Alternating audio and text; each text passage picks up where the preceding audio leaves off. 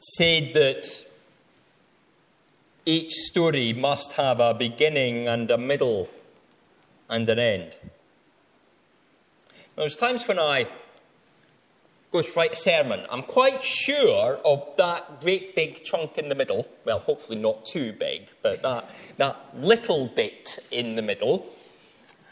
But not too sure how to put pen to paper or fingers to the keyboard that actually starts to get it coming out there, to start to write the sermon.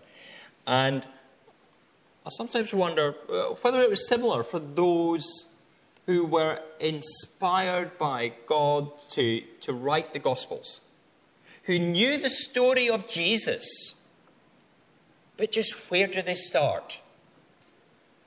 What's the point that they start to tell the story? John, the writer of the fourth Gospel, doesn't head, as some might, straight to Jesus' baptism in the Jordan. And he doesn't travel there through the town of Bethlehem either. He doesn't tell the story of the angel coming to Mary or give a genealogy back through Joseph that might draw in King David and point to the rightful king. John looks further back. He begins at the very beginning. Dare say we'll start at the very beginning. It's a very good place to start. Might have been what he was thinking. Because he begins with the message that at the beginning there was nothing. And God speaks, causing light to come into the dark nothingness. And Christ is there. Now, scientists and theologians, even theologians who are scientists, can disagree on the details of how creation occurs and of its time scale. They do, however, tend to agree that before the universe there was nothing. There's not even time. And it's difficult to imagine that. What is before time? What is before the stars come into being? Our reading of John chapter 1, and which of course echoes the beginning in Genesis, reveals that there is a nothingness, but there's also a presence of God.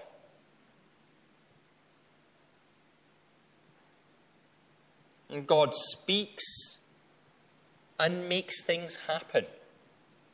He creates, and such is the first day light in darkness. Now, as for whether that word day is a day as we know it, or whether it's some other time period, whether it's metaphor, or whether it's in its literal sense, is something that people will argue. But to me, it's not the time scale, it's the order. It's how things happen that is the important thing to reflect on. As day gives way to day, we see a progression. And from nothingness and disorder,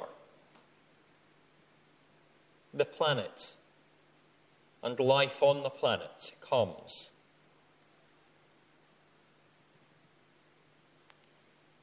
from the disorder at Christ's hands and through the Holy Spirit, following the command of the Father, order comes.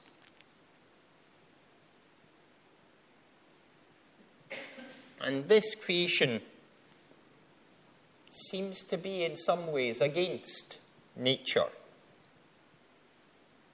Things do not usually order themselves.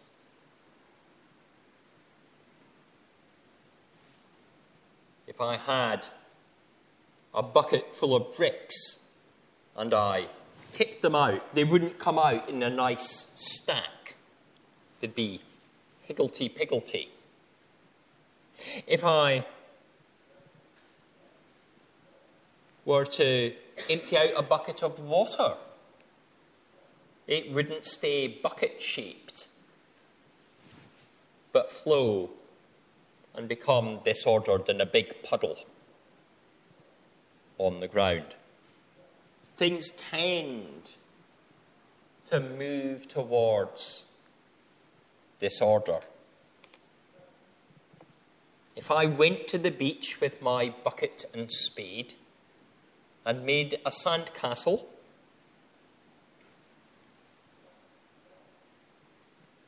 that sandcastle would over time cease to exist. The wind would blow it, the tide would move it.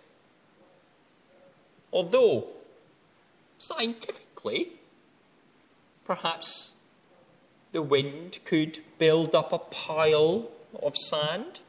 It's not going to make it into a castle shape. Things tend towards a disordered state. They disintegrate. And scientifically, this is called the second law of thermodynamics. Things move towards disorder. And the measure of that disorder is called entropy. It always moves that way.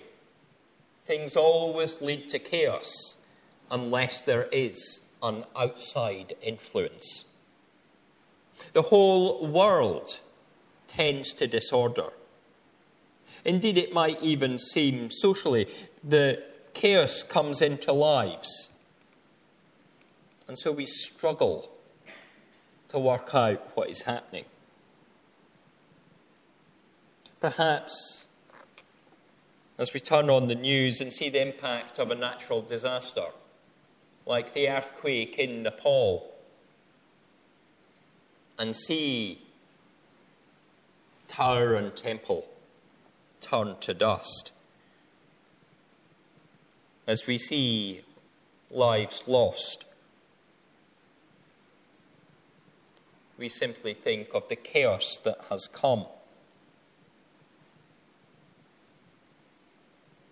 When we hear of refugees fleeing but drowning in the Mediterranean,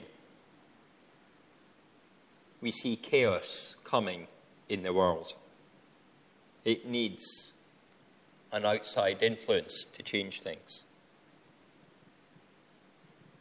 When we know ourselves and our family and our friends that are suffering illness, it can feel that chaos is coming and disorder is coming into what were strong lives.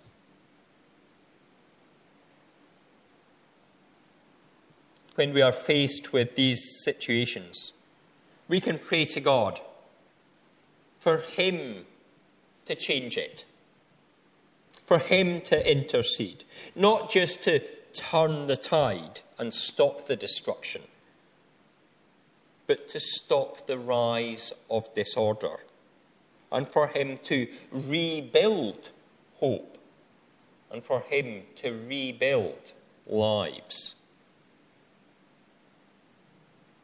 Into this complex world where entropy increases and things continually seem to get worse. God the Father, who loves all people, sent the one through whom creation came. Into this world of sin, the one who was at the beginning lived on earth. And as people encountered Jesus during a time of earthly ministry, we know that lives are changed. Lepers are healed, blind men see, the lame are able to walk, and Lazarus able to come out of the tomb where he had lain. Jairus' daughter is likewise raised from her deathbed. And there are many more people that see the chaos of their lives turned around. And not just through miracles.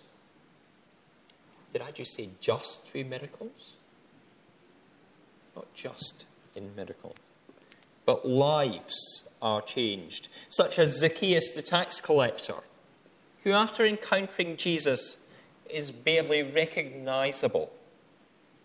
He no longer thinks just of himself.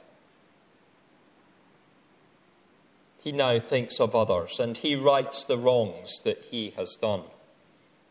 He commits himself to be a follower. And we ourselves can be made new in Christ Jesus, just as those lives were. When we put our trust in Him and declare Him Lord of our life,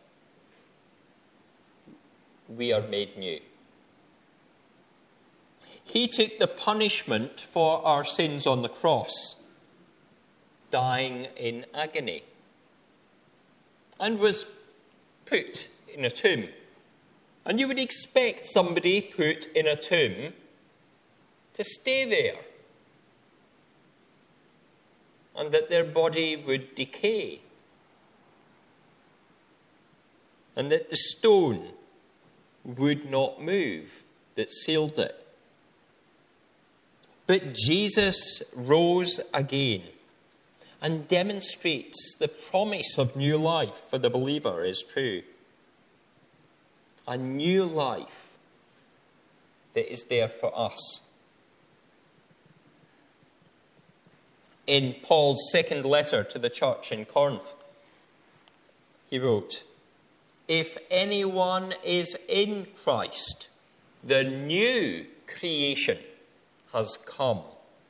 The old has gone the new is here.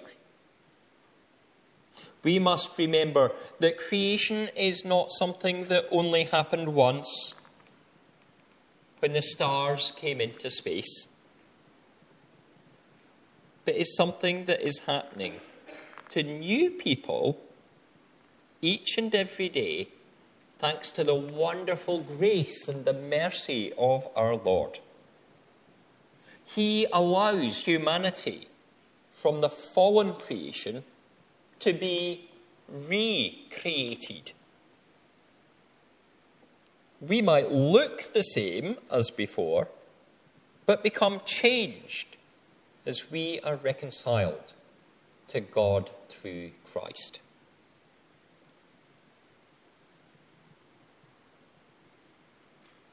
Yet creation at the beginning of time and being a new creation in Christ is not the end of the story of the God who creates. We still have our passage from the prophet Isaiah to think of. This passage, where the prophet brings the word, is a word of hope that was given to God's people at the end of the exile. They are already people of hope. They already know that they are free from the captivity of Babylon, who had come and taken them prisoner. And they may already be on the journey home, or perhaps even have returned to Jerusalem. This is a passage of future hope to those who have hope. This is God's new creation, and His intention for the future is a place where the sound of weeping and of crying will be heard no more. This is the creation that will come through Christ when he returns in glory. It should not simply be a day to be looked forward to, but an example of the future that we are called to seek.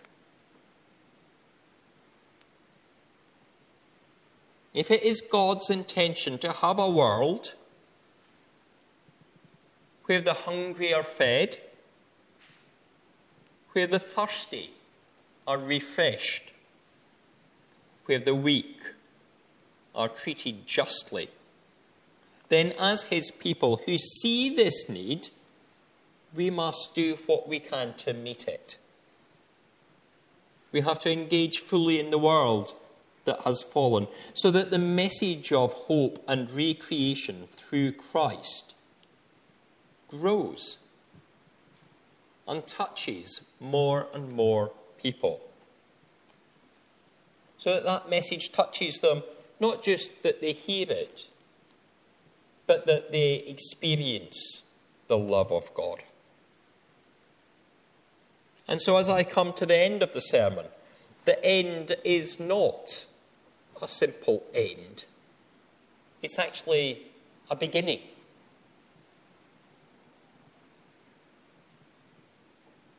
It's a new beginning that we can look forward to, and a new challenge for us each day. For we have a God that in Christ, through whom all things were created, and who in Christ we are recreated we are called in Christ to seek change for the world.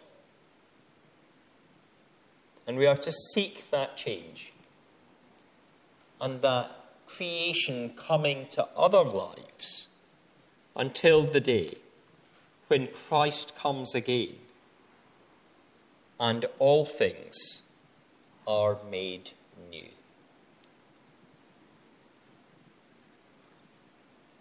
Amen.